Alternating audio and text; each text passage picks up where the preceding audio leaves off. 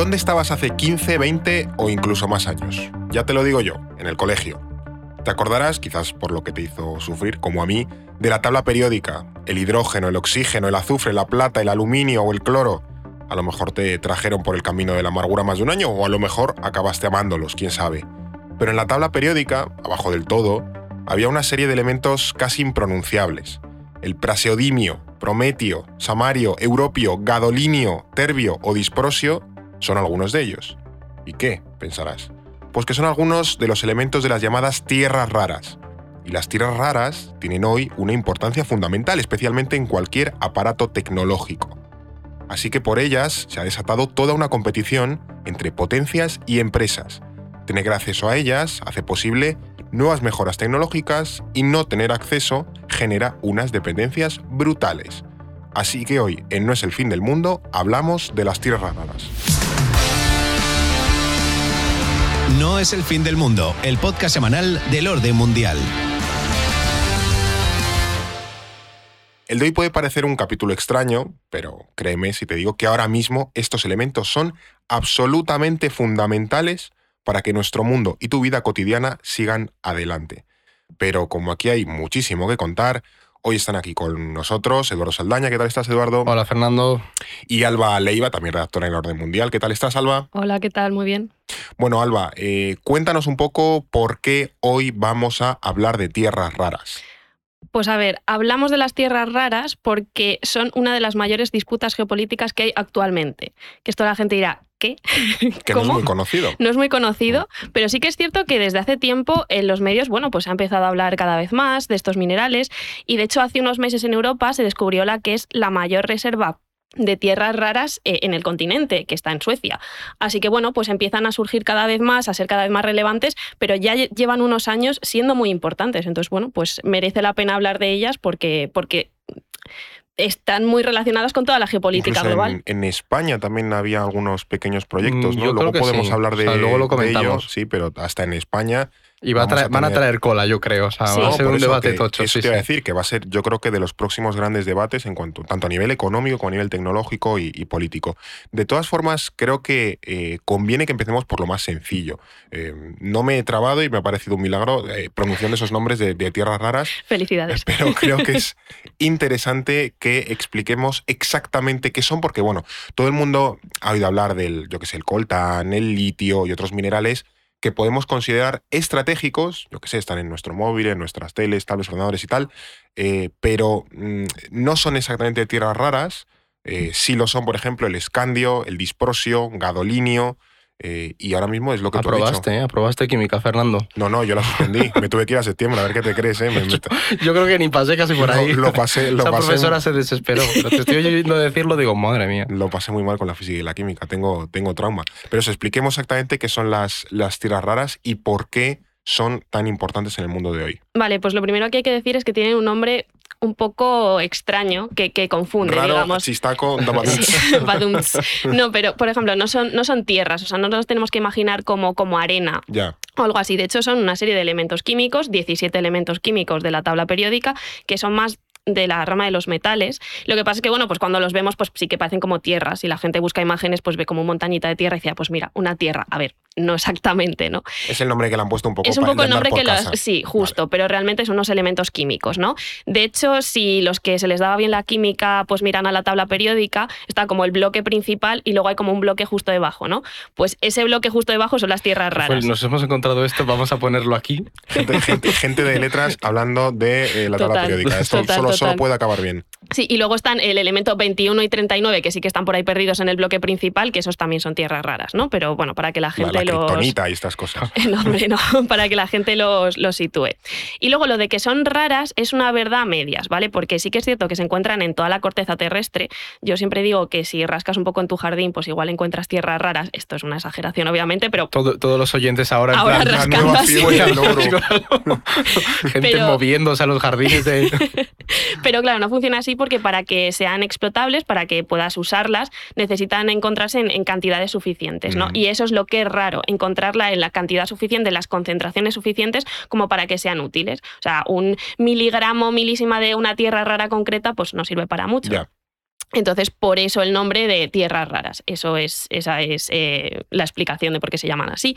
Y bueno, algunos de estos elementos, pues eh, como el iterbio, pues son muy buenos conductores eléctricos, tienen un montón de aplicaciones. Eso, eso te iba a preguntar, las, las aplicaciones que, que, tiene, o sea, que para, yo qué sé, para que funcione un móvil. O no podríamos estar haciendo esto probablemente sin tierras raras. Pues eso es, lo, lo, bonito. A mí es lo que me llama la atención de esto. Es decir, es un, son unos eh, minerales tan escasos, pero tan necesarios, que de repente se han convertido. Además, es exponencial, porque cada vez dependemos más de la tecnología.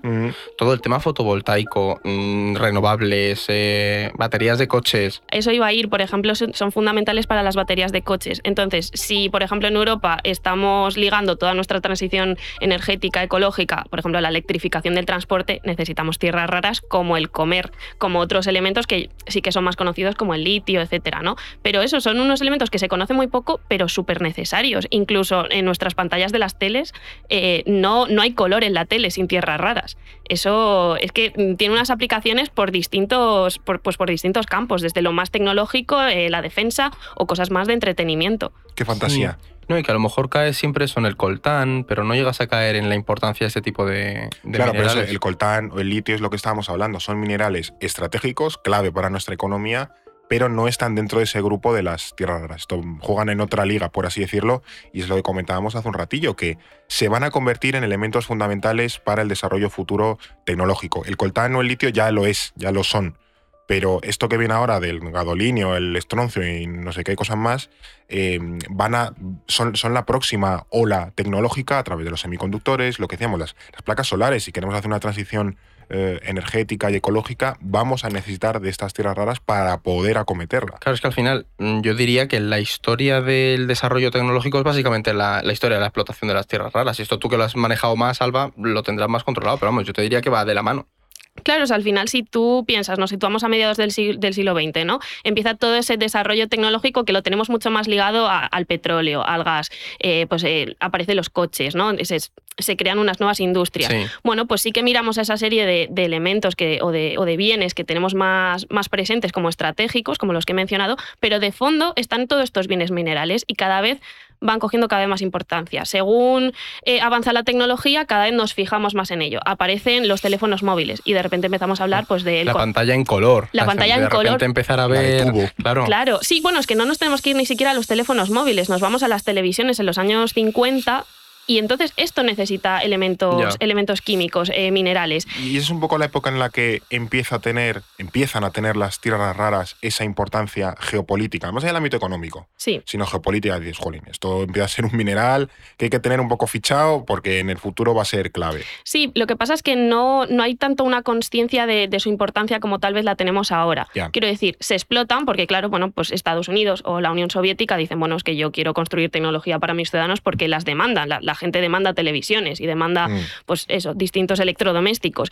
Entonces, bueno, pues tengo, abro unas minas para, para conseguir estas, e, estos minerales. De hecho, Estados Unidos y la Unión Soviética eran de los principales productores. El resto del mundo tampoco, tampoco producía tanto. Es verdad que lo, lo producían un poco de manera indirecta, ¿no? porque al ir por el uranio estaban las tierras raras. Claro. el, bueno, ¿El uranio y las tierras raras están muy mezcladas o qué? Sí, lo que pasa es que las eh, suelen aparecer mezclados, ¿no? Con, con, elementos radiactivos. Entonces, bueno, claro, no. entonces sí, por favor, que nadie escarbe en su jardín no. buscando tierras raras. No, lo que pasa es que. Hulk. A ver, claro, se acabar envenenado o brillando en la oscuridad como un gusilú. Tendemos a pensar en las minas como algo de una mina de hierro y solo hay hierro. Ya, hecho, of Empires. Eh, claro, no puede ser, ¿no? O sea, las minas tienen bastante distintos materiales, etcétera. Entonces, de la que buscas una cosa, pues normalmente te encuentras otra. Si, de si por ejemplo, con toda la cuestión nuclear en, en el siglo XX, pues estaban explotando minas de uranio eh, pues de repente del paralelo encuentras tierras raras y las necesitas pues tanto para esas tecnologías como para otras más cotidianas pues cada vez van ganando más importancia. Ahora con la transición ecológica, energética, etcétera, y con estas nuevas tecnologías, con los teléfonos móviles, con y además con un aumento de demanda de mm. estos productos, que, que bueno, todo esto ha sido muy progresivo, pero ha estallado en los últimos años, ¿no? Pues cada vez se necesitan más. Es que en, eso no sé si querías añadir algo. Sí, yo iba a añadir que para que la gente que nos está viendo o, escuchando entienda, no es simplemente el desarrollo de la tecnología, la profundización de, en el ámbito tecnológico, sino también la expansión geográfica de la tecnología, porque no es lo mismo que sean Europa y Estados Unidos los que desarrollan más tecnología y demandan tecnología, cuando ahora de repente tienes un boom en todo Asia, todo África, América Latina de gente que demanda tecnología, tienes que excavar más tierras raras, ¿no? El mercado de tierras raras tiene muchísima más demanda. Claro, es que si estábamos hablando que estas tierras raras en origen se utilizan sobre todo para temas de defensa, es lógico que los principales productores fuesen Estados Unidos y la Unión Soviética, porque al final eran las únicas grandes potencias armamentísticas de la época. Pero esto ya está empezando a cambiar. Sí. Y ahora mismo ya empieza a haber otros países, otros grandes productores, en el momento en el que estas tierras raras se mueven ya más hacia el ámbito civil, hacia las aplicaciones civiles, pues claro, ya no, no, es la gran potencia militar la que lo usa, sino que ahora mismo tenemos eh, nuevos eh, actores, como por ejemplo China. China es un país ahora mismo fundamental para entender el, mundo de las tierras raras, por así decirlo. Sí, el mercado de las tierras raras no se entiende sin China. Mm. Es el, país que más reservas tiene, el principal productor, quien se está haciendo con el control de todo el Bueno, ya tiene el control de todo el mercado. Es un monopolio por ahora, ¿no? Sí. O sea, bueno, aquí vendrá un economista y me dirá, no es exactamente un monopolio porque tal, pero a, términos de entenderlo, es un dominio absoluto del mercado, además muy difícil de deshacer y algo que han ido desarrollando con los años. Eso es bastante iba, a decir, voy a decir complicado, por no decir otra palabra mm, peor sonante, pero es mm, una situación muy delicada que uno de los principales recursos con los que ahora mismo nos jugamos el futuro esté en manos prácticamente de un único país. No sé qué porcentaje, qué proporción ahora mismo está concentrando China de explotación, de reservas.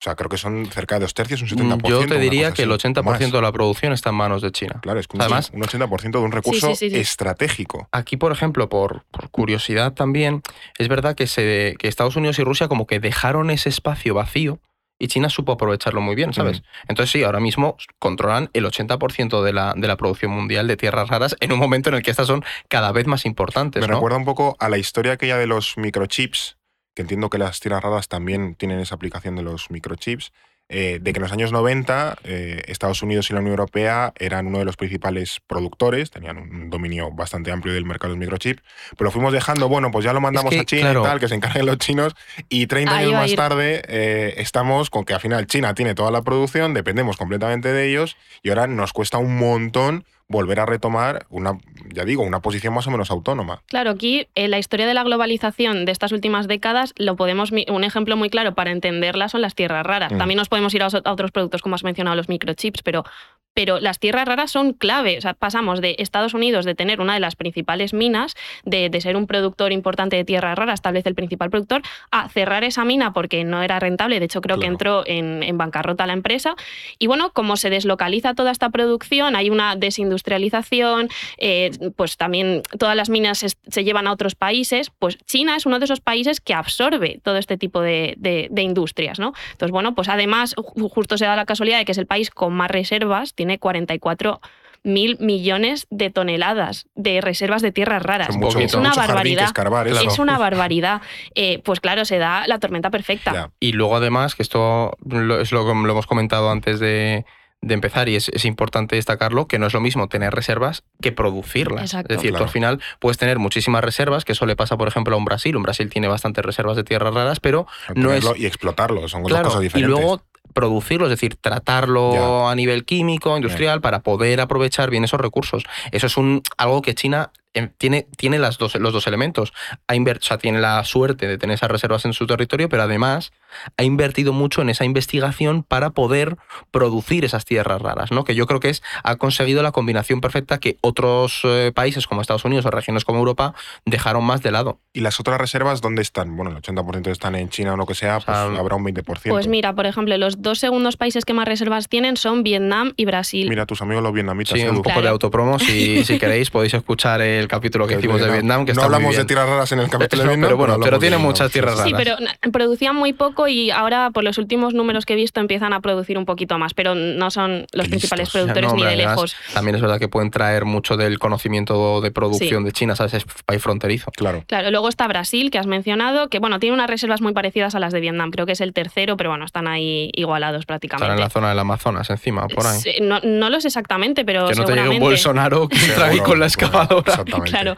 Pero, por ejemplo, Brasil tiene una producción mínima, mínima. eh, y nada, nada relevante. Y eso siendo el país con más reservas. O sea, aquí es la diferencia clave que tú estableces de que tener reservas no significa que esto vaya tal.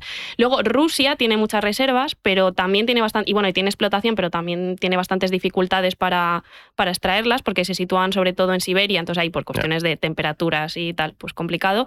Y luego están, así de memoria, eh, Australia y Estados Unidos. Y entonces tenemos ahí dos países que tienen muchas menos reservas, pero que al mismo tiempo producen eh, mucho más. Claro. Entonces, claro, esto depende de cómo gestiones tú estas reservas y si tienes las capacidades, la tecnología, si están situadas en un sitio que, bueno, pues que puedes abrir una mina ahí, porque también abrir una mina lleva mucho tiempo. Sí, que no es llegar con un pico y No. empezar, claro. No, bueno, y, luego, y luego lo abordaremos, pero también todos los debates sobre el equilibrio entre economía y ecología, por así decirlo, que, que supone este tipo de, de explotaciones.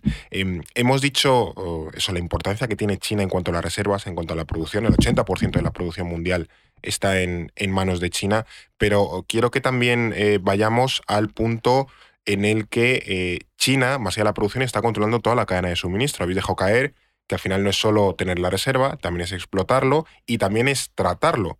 Y llegamos a un punto en el que, mm, eso, más allá de matices de economistas, China tiene un monopolio tremendo sobre la cadena logística de las tierras raras. Mm. Mismo tenemos un grave problema de dependencia con China en, iba a decir, no ya en, el- en la materia prima en sí, sino en, en el sector, por así decirlo. Es que todo pasa por China. Claro, es que al final China, y esto se enmarca en una estrategia mayor, que si nos vamos a esa historia de la globalización, pues esto es el siguiente paso para China, ¿no? De China quiere dejar de ser el país que extrae materias primas y hace productos baratos, el made in China que tenemos todos en la cabeza, Sí. ¿no? Quiere ser un país, una potencia tecnológica, eh, crear toda una red de dependencias, porque eso al final te, te, te aupa como, como potencia geopolítica, ¿no? Y entonces las tierras raras son parte de esto. Vale, yo las, las tengo, las extraigo, las proceso, produzco eh, bienes con ellas, pero yo lo que quiero exportar son esos bienes, no Claro. necesariamente las tierras raras. Esto no quiere decir que vaya a dejar de, de exportarlas al exterior, es el mayor exportador, pero sí que, por ejemplo, está redirigiendo mucha de esa exportación a su consumo interno. Claro, pero es,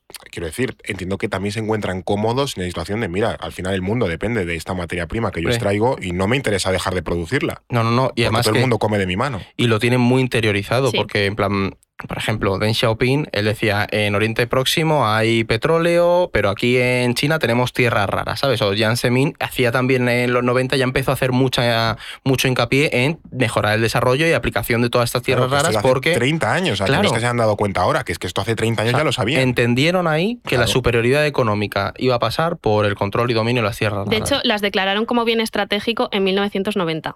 Es que es muy bestia. mm, Claro, y más 30 nosotros en la parra. Sí, pero Claro. ahí, planteate, en 1990 Estados Unidos eh, estaba pensando el que el orden internacional iba a ser eh, unipolar y Sí. China estaba diciendo, vale, por la el futuro va a ir por aquí.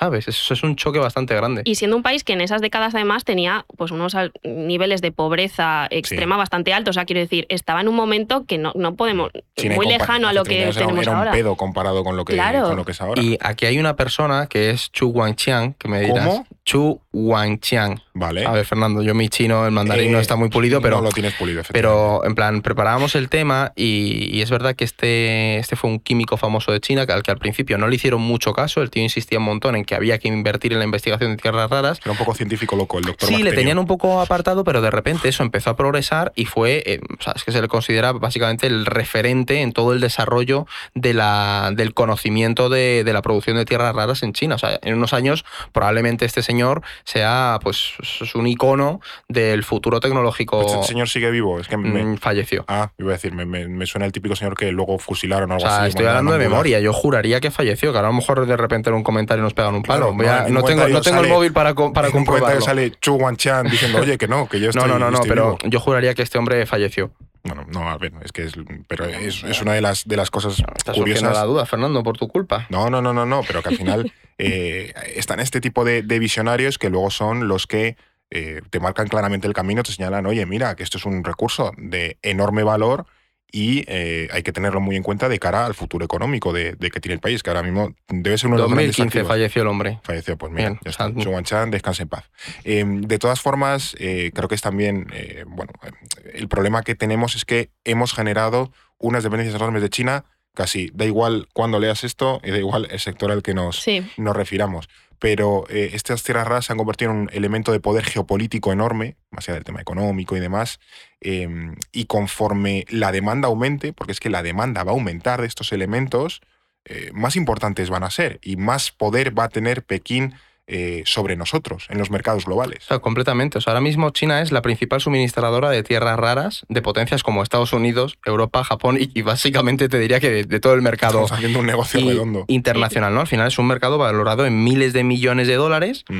y esto pues, supone un poder de influencia gigantesco. O sea, sobre todo, como ya decíamos, conforme ese proceso tecnológico avanza. Por ejemplo, en mayo del 2023 de este año, Elon Musk hizo un viaje a China, que por supuesto no es nada casual. El hombre se fue para allá. ¿Por qué? Porque sus productos necesitan tecnología que usa tierras raras. Tesla, coches eléctricos, baterías, tierras raras, amigo. Y China es la que corta ahí el bacalao, ¿no? Porque por lo tanto, al final, a Elon Musk, a otros en grandes tecnológicas, les interesa llevarse bien con el país asiático y eso le da a China pues una capacidad y un una contexto, perdona que te corte, de guerra comercial y guerra tecnológica entre Estados Unidos y China.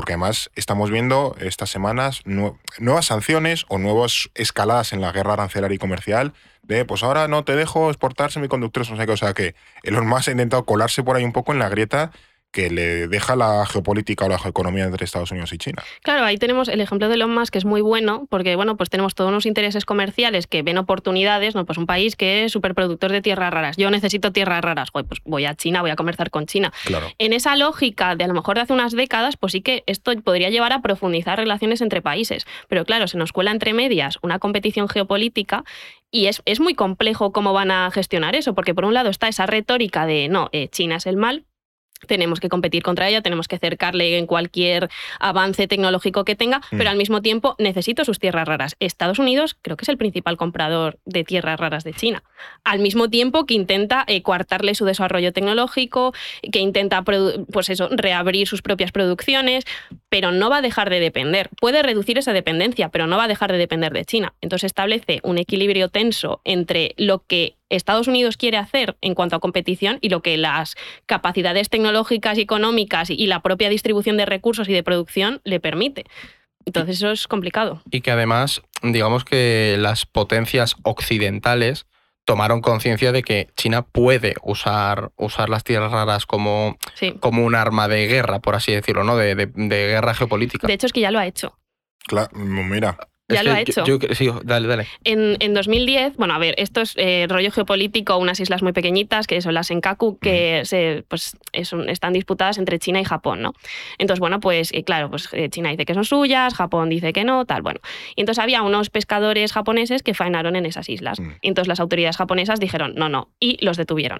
¿Qué hizo China? Un embargo de tierras raras a Japón para que liberasen a los. A Ese policía que detuvo a los, a los pescadores diciendo, madre mía, la que se ha liado aquí. Claro. y además, eso, que la, industria tecnológica japonesa es, es, muy potente. Nivel de parálisis de, suministro, de parálisis, de, o sea, unos problemas muy graves en la industria tecnológica. El, nuevo Pokémon se te paraliza. Obviamente, como esto está todo globalizado, pues también terminó afectando a industrias en otros países. Bueno, un lío diplomático, pues porque unos señores se fueron ahí a faenar. pero sí. Es que esto yo te diría que fue el punto de inflexión en la historia reciente para que todas las potencias dijeran, ojo, porque tenemos que buscar una autonomía, ¿sabes? Y además a esto se le suma, por supuesto, el contexto internacional que tenemos ahora. Entonces, miras hacia el pasado, ves lo que hay ahora mismo y lo que se viene, y Estados Unidos, Europa se han empezado a poner las pilas. Salvando las distancias, porque no haya pescadores por en medio, me recuerda un poco a lo que ocurrió en el año 73 con los, los países de la OPEP, los países árabes de la productores de petróleo, para que nos entendamos, que dijeron, ah, que podemos establecer presión política al mundo occidental para que no apoye a Israel en, la, en las guerras árabes israelíes. Pues venga, crujidita, un embargo y os vais a cagar. Claro. Y ahí empezaron las, eh, el, uso del petróleo como, como arma política, claramente. Entonces, a lo mejor China ha dicho, anda, pues nosotros también podemos utilizar las tierras raras como arma política para obtener concesiones. Lo de Japón, o sea, pues bueno, es un poco la, la anécdota, ¿no? Pero a lo mejor a futuro vamos a ese punto de decir, que no quieres, yo qué sé, transigir con Dios sabe qué, pues oye, mira, un embargo de tierras raras y te las apañas con lo que, con claro, lo que tengas. Pero, pero lo de Japón era 2010. que los temas de transición ecológica, energética estaban ahí, pero no eran tan... Era muy indie todavía. Claro, todo era una cosa como, bueno, pero eh, no era como ahora que hay planes, o sea, la Unión Europea tiene planes claros y, unos, y unas estrategias a seguir con unas fechas para, para alcanzar esa transición energética. Entonces necesitas, la, necesitas la, las tierras raras. Y ahí China, pues cuanto más dependiente eres de una materia prima, más poderoso es quien la controla. Total. Aunque es verdad que hay como interdependencias, que esto. O sea, China puede presionar con el tema de las tierras raras, pero es verdad que muchos otros aspectos tecnológicos sigue dependiendo de fuera. Por lo tanto, ahora estamos en un momento de un equilibrio tenso, yo te diría, ¿sabes? Pero el futuro de confrontación nos lleva a que o te desvinculas rápido de ese poder de, China por parte, de mejor, de un Estados Unidos, o puedes llegar a tener problemas cuando China desarrolle sus otras capacidades tecnológicas. Aquí entiendo que también otros países productores se estarán frotando un poco las manos porque dicen, jolín, si, si China se está poniendo farruca y a lo mejor el mundo empieza a desconfiar, bueno, yo puedo ser una alternativa hmm. factible a un potencial embargo de, China y demás, o que China se, ya digo, se, se envalentone. Yo qué sé, estáis hablando, pues Rusia, Australia, el propio Vietnam, que dijimos en el, en el capítulo que quería ser una alternativa a China. Brasil. Brasil también. Estos países eh, se están posicionando como alternativas o buscándose las castañas para decir, oye, mira, yo quiero ser esa alternativa China. Lo están buscando, y otra cosa es que lo tengan tan fácil. Por ejemplo, yo pienso en el caso de Rusia. Rusia es un país que tiene unas reservas eh, de hidrocarburos bestiales, mm. petróleo y gas, pero también tiene unas reservas importantes de tierras raras que antes lo, lo señalaba Alba. ahora a lo mejor con Rusia no se puede hablar demasiado. No, claro, no se puede hablar, pero ojo, no puede hablar eh, Europa o la esfera OTAN. Otras eh, potencias globales sí que pueden hablar, ¿no? Sí, sí, sí. Aunque bueno, es verdad que Rusia tiene también esa dependencia con China y habría que ver hasta qué punto China le permite producir y no se queda con las... Sus tierras raras son las tierras raras de China. claro. Eh, esa relación es un poco rara, pero es verdad que además de eso, las tierras raras rusas son difíciles de explotar por lo que señalaba antes Alba. Se encuentra en la zona de Siberia y demás, pero ojo, aunque no es el país con mayor número de reservas, y es verdad que Rusia tiene un potencial muy grande para explotarlas a futuro, y sobre todo estrechando esas relaciones con, con, China, que a lo mejor las explota y empieza a producirlas, o China deslocaliza la, la producción a Rusia, no lo sé. ahí hay bastante... Claro, se pueden generar también sinergias entre ellos.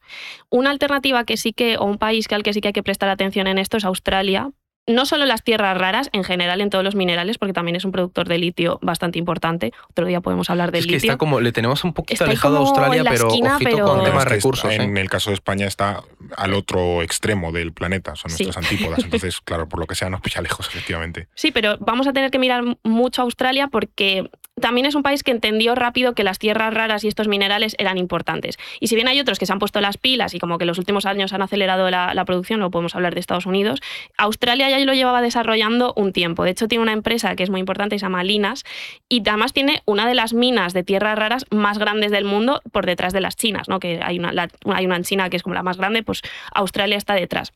Claro, pues Australia es tocampo por el medio, hay pues unos agujeros del copón. Yo no he visto el, mapa demográfico, o sea, de densidad demográfica de Australia, pero tiene que ser concentrado en tres ciudades y el resto es. Y el otro es campo. el programa este de los camiones que cruzan Australia, ahí lo ves. recomendación para los oyentes. Recomendación cultural. programa de los camiones australianos. No, además, tampoco. Bueno, e, efectivamente es un, país que ahora mismo tiene un, tiene un potencial bastante grande. Eh, en España no lo vemos, yo creo que por, por lejanía geográfica, pero es quizás una de las grandes potencias regionales en, la zona del, Pacífico. Se está convirtiendo también en un poco, no la alternativa, pero sí el contrapeso a China a nivel de influencia en, esa zona y también un, aliado muy importante de Estados Unidos. O sea, están pasando cositas en, eh, en, esa zona del, Pacífico y Australia es un país fundamental para, para entender eso. Y además también está teniendo una estrategia de vale, produce interno, pero también compra minas en otros sitios, eh, compra derechos de explotación, inversiones en otros países. Entonces, bueno, está siguiendo un poco la estrategia de China con, con diferencias, pero bueno, y también deslocalizar la producción así más contaminante en otros sitios.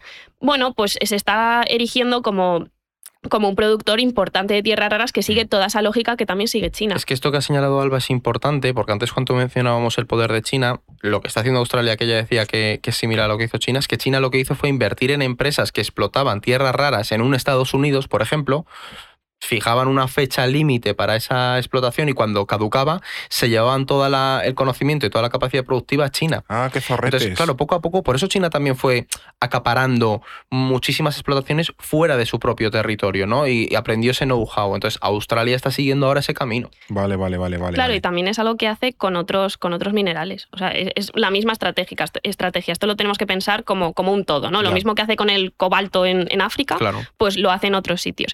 Y luego también hablando de deslocalización, hay un caso muy curioso que cada, hay un país que cada vez produce más tierras raras, que es Myanmar.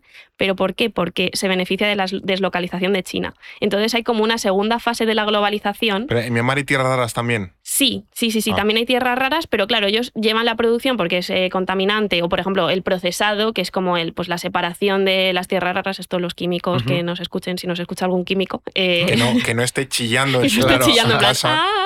Pues eh, seguramente lo explicarían mejor porque es un proceso complejo, pero bueno, es un proceso muy contaminante, ¿no? Pues estos países se encargan de esto y acaban produciendo mm, tierras raras porque se benefician de, esa deslocalización. Claro, que a lo mejor no está relacionado directamente con la cantidad de reservas, vale. Es un poco como Ruanda con los diamantes. No tengo diamantes, pero soy uno de los mayores exportadores. Hombre, claro. al final es que el, país pobre se coma la mierda, básicamente. Sí, sí, sí. Eso es, un, eso es un clásico de la deslocalización, sobre todo eso en procesos contaminantes, industriales, pues yo qué sé, pues también pasa eso en Bangladesh, en África con los desechos electrónicos y demás. Y mm, Estados Unidos, eh, hemos dicho que es un país que tiene algunas reservas, es uno de los países más interesados en las, en las no, yo no ya futuras, actuales aplicaciones que tienen las tierras raras, uno de los países más afectados, indudablemente. ¿Cómo está encarando todo este proceso? Porque no le veo yo en una posición demasiado buena. Pues Estados Unidos se ha puesto las pilas, ¿eh? y además en pocos años. Ellos, o sea, ellos tenían una mina hace años, bueno, lo que decíamos antes, ¿no? Ellos eran principales productores, tenían una mina bastante importante que producía tierras raras, eso quebró y dejaron de producir. Entonces tú ves, los, ves la producción y lo pones en un gráfico y hay como una bahía de, de años así, que no, no producen nada, y de repente los últimos yo qué sé, cinco años o dos, tres años, se han puesto las pilas y ahora son el segundo productor global. Están haciendo agujeros por todo el país. Tenías Australia, que tenía, siempre habían sido como el segundo productor desde hace ya, antes que Estados Unidos, y tenía una producción bastante estable, y mm. Estados Unidos crece muchísimo, pero muchísimo. Entonces, bueno, pues sí, pues están poniendo las pilas y cada vez producen más toneladas, cada vez extraen más, em, reabrieron esta mina, eh, pues supongo que estarán buscando, esto ya no lo sé, pero eh, quiero creer que, estarán buscando y explorando nuevas reservas porque... Suena la típica mina en Alaska. Es que esto... Está ahí perdida en la mano de en Casa Dios. No nos extrañaría nada, la verdad, porque... En Alaska hay de todo. Sí, sí, sí. ¿No? Y es otro, o sea, es otro temón, bueno, Alaska y Canadá, porque también hay que entender un poco la política mm, minera o de recursos de Estados Unidos con Canadá. No Hagamos uno de Alaska, por favor. Sí, no, pero y Canadá y Estados Unidos al estar tan próximos, que es que esto es otro capitulazo, el, el poder geopolítico de Estados Unidos con su propia geografía, ¿no? Es decir, sus propios recursos internos y cuando se ponen a explotarlos, los explotan como, como nadie, por así decirlo. Sí que es cierto que bueno, están muy, están muy lejos de la producción de China, eh, hay una brecha enorme, pero es que alcanzar a China es eh, prácticamente, yo diría que imposible, pero sí que puede reducir la dependencia. Y entonces, bueno, pues tiene una alternativa propia. O sea, yo te iba a mm, pregunto, yo te iba a preguntar, lo que quieras, Claro, tú ves más que Estados Unidos lo que intenta es reducir su dependencia que superar a China, porque puede haber alguien que nos esté escuchando y piense, ah, no, es que Estados Unidos quiere superar a China en la producción de tierras raras. Eh, no. No, aquí hay una cuestión de capacidades y de decir, bueno, pues yo quiero diversificar mis, mis, fuentes, ¿no? mis dependencias. Vale, eh, yo, eh, todos los países no tienen todas las capacidades. Hay países que, que, pues eso, no tienes tierras raras, no tienes minerales, los tienes que importar sí o sí. Estados Unidos tiene la ventaja que sí que tiene reservas, que sí que tiene minas en activo, que tiene un historial de producción. Bueno, pues se aprovecha de ellos para tener esa producción bueno, pues ya ha reducido un poquito su dependencia de China. A la mínima que empiece a invertir en otros países, que diversifique con otras fuentes, que tal, bueno, pues puede reducirla todavía más.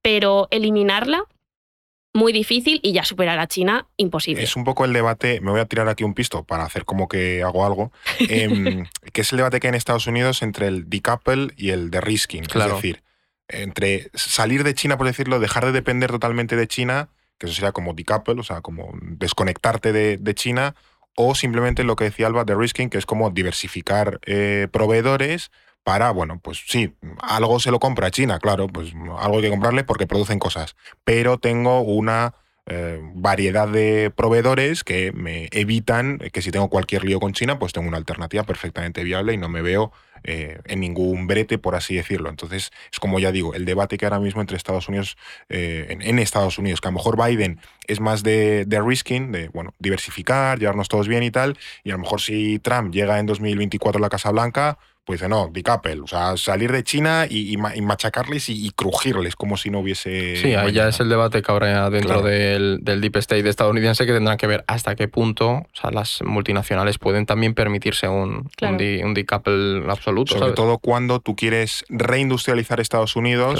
con industrias que también tienen un fuerte componente tecnológico y que demandan esas materias primas entre las que se incluyen las, las tierras raras. Y en este tour que nos estamos haciendo por el, por el mundo y por los... Eh, grandes perjudicados o beneficiados por las tierras raras. Creo que tenemos que aterrizar en Europa para ver un poco la, situación que tenemos nosotros eh, ahora mismo. Aquí empezamos ya a sudar porque en plan no es una situación tan tan halagüeña. Claro, China bien, Australia bien, tal, Estados Unidos bien, en Europa, bueno, a ver, Qué, a ver qué percal eh, tenemos.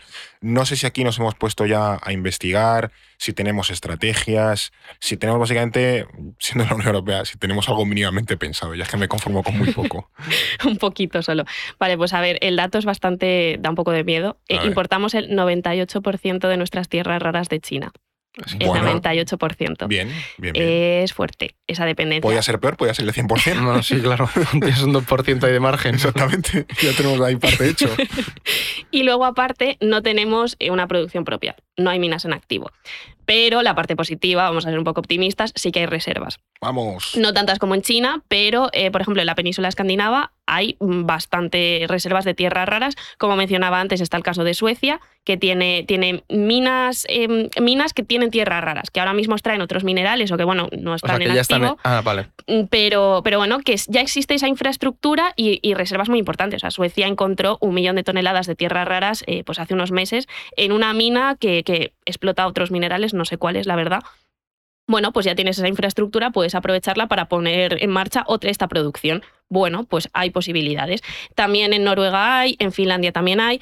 Luego está Groenlandia, que ese es un caso muy interesante porque tiene grandes reservas de tierras raras, pero bueno, ahí entramos en la geopolítica de Groenlandia, que es la relación que tiene con Dinamarca. Em, más ahí iba a decir sí, sí, se puede llegar a explotar. Pero es el rollo este de no, no toquemos Groenlandia, porque en Groenlandia también hay petróleo o algo así, ¿no? Sí, sí, de hecho además hay mucha resistencia local eh, por la explotación, claro, claro, climático, eso, es que hay una agenda ecologista muy, muy potente en Dinamarca y en Groenlandia, y entonces ese tipo de debates de extraer cosas de Groenlandia, porque al final, si quieres extraer mm, estas materias primas, tienes que dejar el territorio como un queso gruyer. Entonces, eh, bueno, ahí hay un debate y una resistencia muy fuerte. Pero lo que tú planteabas de Estados Unidos, el debate que tienen ellos, nosotros aquí el debate que hay dentro de Europa es si podemos, em, o sea, si debemos empezar a explotar este tipo de, de recursos. Por parte de la Unión Europea hay voluntad eh, y hay, hay planes. Quiero decir, no hay, tal vez no hay un plan específico de vamos a abrir minas, pero sí hay planes de investigación de las tierras raras. Se han hecho estudios de, mapeando las distintas reservas que hay en Europa. Em, obviamente está toda la cuestión de la transición energética, que es muy importante. Es que es uno de los pilares estratégicos de la Unión Europea en el presente y a futuro.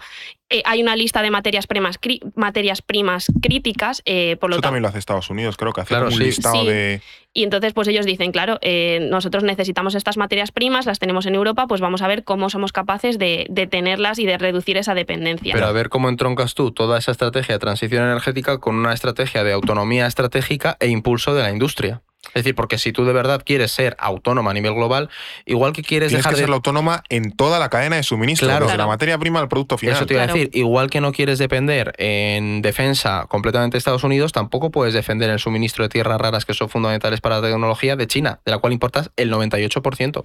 Entonces, claro, hay un debate interno en Europa muy, muy grande a la hora de cómo explotamos nuestros recursos naturales si queremos hacer una transición eh, energética que depende de unas eh, fuentes de energía que utilizan esas tierras raras. hay una cosa que me alivia, esto es un poco expectativa, y es que quienes ha encontrado el, pastel, en el buen sentido, es Suecia, que es un país que tiene una conciencia de la autonomía muy potente. Es decir, que ellos saben y son conscientes de la necesidad de. Bueno, mira Noruega con el petróleo, ¿sabes? Es decir, los nórdicos. Eh, sí, pero yo qué sé, pero eh, Suecia, en, tanto que también tiene un. ha tenido un. hasta, hasta hace poco, hasta que ha entrado en la, en la OTAN. Todavía eh, no. Todavía no, Está pero, en bueno, proceso. pero vamos, que le faltan dos telederos en principio si Turquía no, no se la lía. Eh, tiene una industria de defensa muy potente, tiene una industria en general muy potente, y aquí voy más allá pues, de, de IKEA o de Volvo y tal, pero que ellos tienen muy interiorizado esa idea de ne- nos- necesitamos apañarnos por nuestra cuenta en un mundo Mm. bastante complicado para eso, mantener nuestra independencia, ahí- nuestra soberanía y nuestra autonomía. Entonces, eh, si el próximo gran melón en ese debate es el tema de la minería, de los recursos estratégicos, de las tierras raras, de en fin, las materias primas, Suecia es uno de los países que mejor interiorizado el mensaje ha calado, ha calado mejor. Que a lo mejor en otro país, yo qué sé, me, viene la cabeza España, como tuviésemos que gestionar nosotros ese debate, a lo mejor no nos No, o sea, quedamos es, en bucle. es- es un, o sea, va, va a suponer un gran debate en muchos países que, se encuentren con ese tipo de recursos. Pero yo creo que cuanto más avance eh, la transición energética, cuanto más demandemos estos productos, porque bueno, ahora lo- ya los demandamos muchos, pero eh, pensemos que estamos en una fase todavía muy inicial. Cuando se empiecen a implementar estos planes, cada vez se van a demandar más.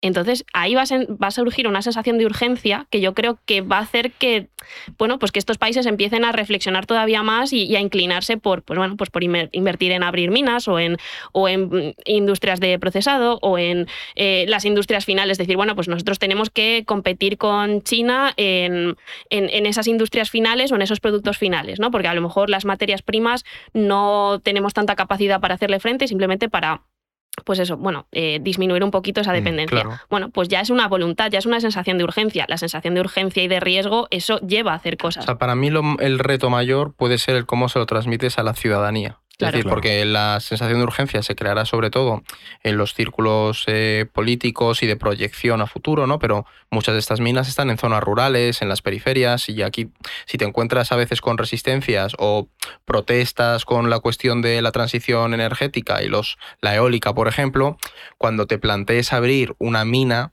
o reactivar una mina, eso es un melón importante. Es, que ese debate quería tocarlo ahora en el, en el caso de España, porque es cierto que, bueno, eh, España nunca ha sido muy agraciada en cuanto a recursos naturales. No, no tenemos, hemos tenido un poquito de carbón, pero nunca hemos tenido petróleo, hay yo que son el típico un poco de uranio en Salamanca y tal, pero bueno, que no, no tenemos eh, recursos eh, minerales. Y aquí también, bueno, salió el tema del- de una mina de litio como en el norte de Portugal, a mí que me hacía, suena algo así. Sí. eh, Sí, se sí. metía un poco en España, en la zona de Orense, Zamora y demás. Eh, pero aquí tenemos oportunidades con el tema de las tierras raras. Pues sí. Eh, a ver, tenemos unas, unas reservas muy mínimas eh, y de hecho están todavía en una fase de exploración muy inicial, ¿vale? También hay que pensar en cuestión tiempo, ¿no? Las minas no. Tú no dices, aquí hay una tierra rara, abramos una mina. No, esto a lo mejor es un proceso de 20 años, Ya. ¿vale? Pero entonces, bueno, pues hay proyectos de exploración, hay proyectos de exploración en Canarias, por ejemplo. Eh, se sabe que hay reservas. Los montes submarinos, esos que están ahí como en la Em, zona de que quería Marruecos y tal. Sí, o sea, la- el monte Eso- el, área de disputa. Eso sí. creo que se especulaba que podía haber tierras Sí. raras, pero esto es más como más hacia lo que es Canarias, Canarias, no tanto monte submarino. Pero bueno, ahí hay proyectos, no sé si es la Universidad de La Laguna, Mm. una serie de universidades canarias que están explorando todo esto. Eh, luego también hay, se sabe que hay reservas en Galicia, lo que pasa es que están en una zona protegida, también sería un poco difícil explotarlos, abrir una mina ahí. Y luego el proyecto que ha llegado más lejos es uno que se llama en, en Matamulas, en Ciudad Real, que casi se, se inicia un proyecto minero ahí. Lo que pasa es que, bueno, pues se hicieron unos estudios de, impacto ambiental, salieron negativos por parte de la administración, la empresa lo llevó al Supremo y yo creo que siguen ahí litigando. Entonces es un proceso paralizado, que también es algo que pasa mucho.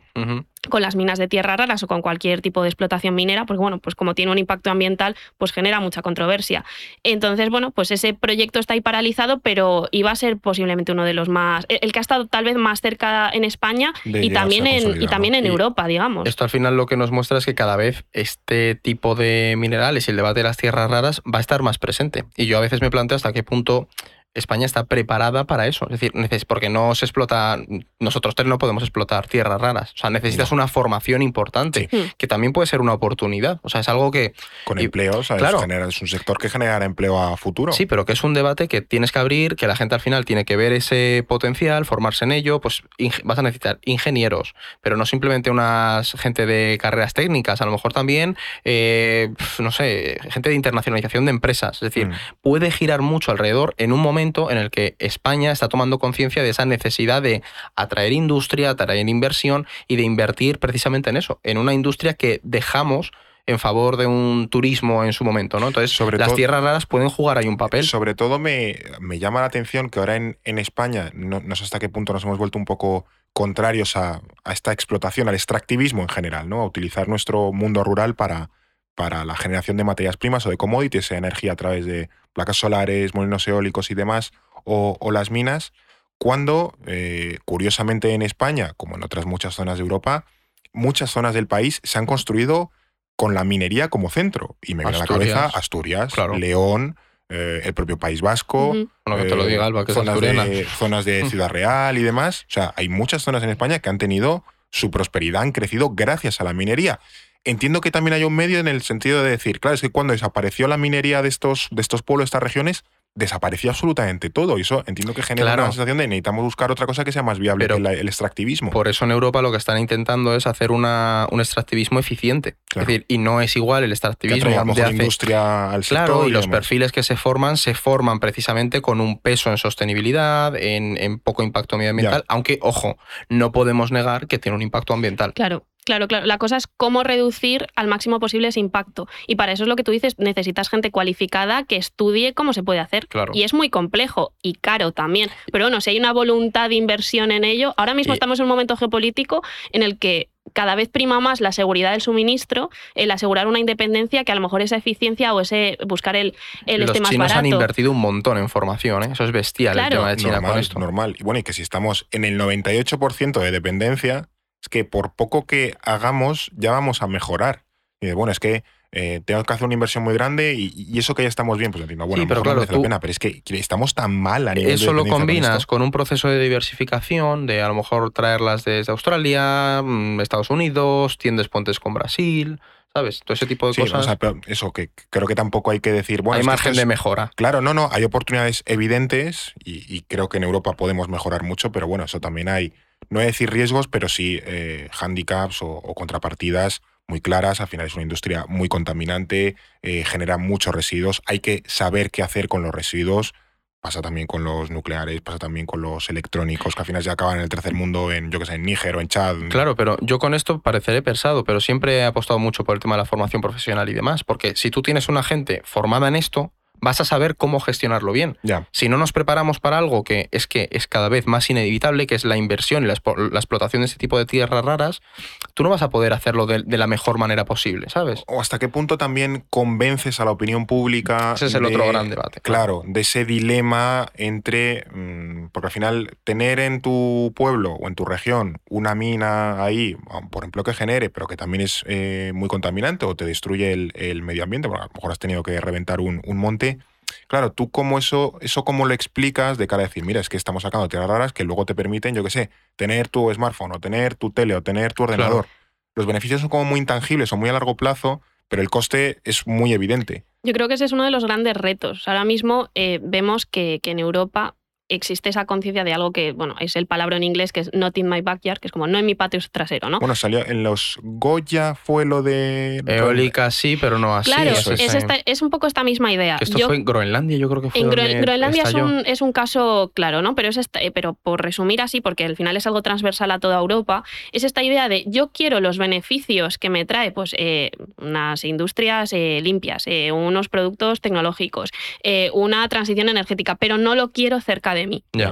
No quiero pues, los molinos eólicos, no quiero eh, una mina, no quiero eh, una producción de litio, no quiero nada de Quiero el Tesla pero no quiero, el, pero no, quiero, la mina, de litio. Justo, justo. Y de hecho, Groenlandia es un caso muy, muy significativo porque, bueno, em, Groenlandia, claro, el gobierno groenlandés eh, bueno, eh, tiene amplia autonomía. amplia autonomía para, ciertas, para ciertas cosas. Una de ellas es las explotaciones dentro del territorio de Groenlandia. Entonces, bueno, pues tiene unas reservas de tierras raras enormes. Hubo proyectos para pues, abrir minas, etcétera. De hecho, eh, ¿os acordáis de Trump diciendo que quería comprar Groenlandia? Es verdad, es verdad, cierto. En parte es por esto, porque Groenlandia tiene unos recursos minerales muy atractivos. Entonces, bueno, pues lo de Trump sí fue un poco así locura. Sí, pero, pero tenía, tenía un cierto sentido detrás. Eh, ¿Qué pasa? Que, claro, grupos ecologistas, población civil, dijeron, no, no, no, yo no quiero una mina en mi territorio, yo no quiero que contaminen mi, tierra, yo quiero mantener mi pueblo como está. Entonces, hay un gran debate interno de, vale, eh, hemos perdido esta oportunidad económica, pero al mismo tiempo queremos preservar nuestro, nuestro medio ambiente. claro, tú lo ves así y dices, eh, tiene sentido. ¿Qué pasa? Que si pensamos a nivel global, y yo creo que aquí es donde está, hay que mirar un poquito más allá, esa producción se va a ir a algún lado. ¿Y dónde se va a ir? Pues a unos países que sí que van a, van a decir que sí a esas oportunidades económicas porque las necesitan, pero que no tienen necesariamente los, los recursos o los medios o la, formación o, las capacidades para, para, producirlos de una forma que no dañe a su población. O lo menos contaminante posible. Claro, en China, por las minas de tierras raras, hay pueblos enteros que están muriendo de cáncer. Claro, a China le da un poco más igual. El, estándar bueno, es verdad que se medioambiental lo tiene pero, se están poniendo las pilas con el tema de... Entonces, claro, ¿qué pasa? Que hay otros países que pueden acabar sufriendo esto. No los queremos aquí, donde podemos tener unas minas mejores, con un impacto menor, más cercanas, con unos con un tratamiento de con un tratamiento que a lo mejor asegure mm, que, que no vayan a contaminar acuíferos. Eh, y a lo mejor en otra parte del mundo, pues mm, no se comen esa contaminación. Entonces también hay que mirarlo de tener una mirada un poquito más global. Pero por supuesto, al final es muy difícil tener esa mirada global cuando, pues bueno, pues te están contaminando el monte que, que para ti tiene un, valor emocional, un valor emocional y, O sea, requiere una mirada eh, internacional o universal mm, bastante, complicada de llevar cuando tienes ese proceso delante. Amplia en lo geográfico y amplia también en el tiempo, en que esto es, no es para mañana, es en el largo plazo, reducir dependencias y que, yo que sé, nuestros hijos puedan vivir un poco más tranquilos y sin comprarle todo a China. Y se enmarca en esa pulsión geopolítica de mira hasta qué punto nos expone económicamente a los vaivenes o a cualquier tipo de presión. Y yo creo que comprender eso en todo su conjunto es difícil. Y más en Europa que nos está empezando a afectar ahora, lo que decíamos antes. Si en Japón en 2010 ya les pegó la torta, pues a lo mejor ellos ya tomaron conciencia entonces, pero ahora nos ha llegado a nosotros. Europa no es un, y Europa no es una. También, claro. son un conjunto de estados, cada uno con sus propios intereses. Entonces creo que eso complejiza mucho más toda esta reducción de la dependencia con China. Sí, está claro que es un tema que no está exento ni, de dilemas ni de polémicas, pero bueno, también resulta evidente que es uno de estos recursos, las tierras raras, eh, que nos va a marcar las próximas décadas y a qué tecnologías podremos o no acceder si explotamos este recurso o accedemos a este recurso en, cantidad suficiente. Muchísimas gracias, Salva, por todas las claves tan interesantes que nos has dado hoy. Gracias a vosotros. Y gracias, Eduardo, por básicamente estar aquí. Aquí seguiremos, Fernando. Em, gracias también a la Escuela de Organización Industrial, con quienes hemos hecho en colaboración este episodio sobre tierras raras. Y gracias a ti que nos escuchas por meterte, vamos, este, este buen capítulo de un mineral estratégico que sin duda nos va a marcar el, el futuro en Europa y en en el mundo. Así que tanto si la química era lo tuyo como si no, pues espero que hayas disfrutado este, este episodio. Y nosotros pues nos escuchamos la semana que viene en No es el fin del mundo. No es el fin del mundo, el podcast semanal del orden mundial, producido por The Voice Village, dirección Eduardo Saldaña, conducido por Fernando Arancón y guion de David Gómez, producción ejecutiva Ricardo Villa, diseño de sonido Guillermo Reset, sintonía original Pablo de Diego.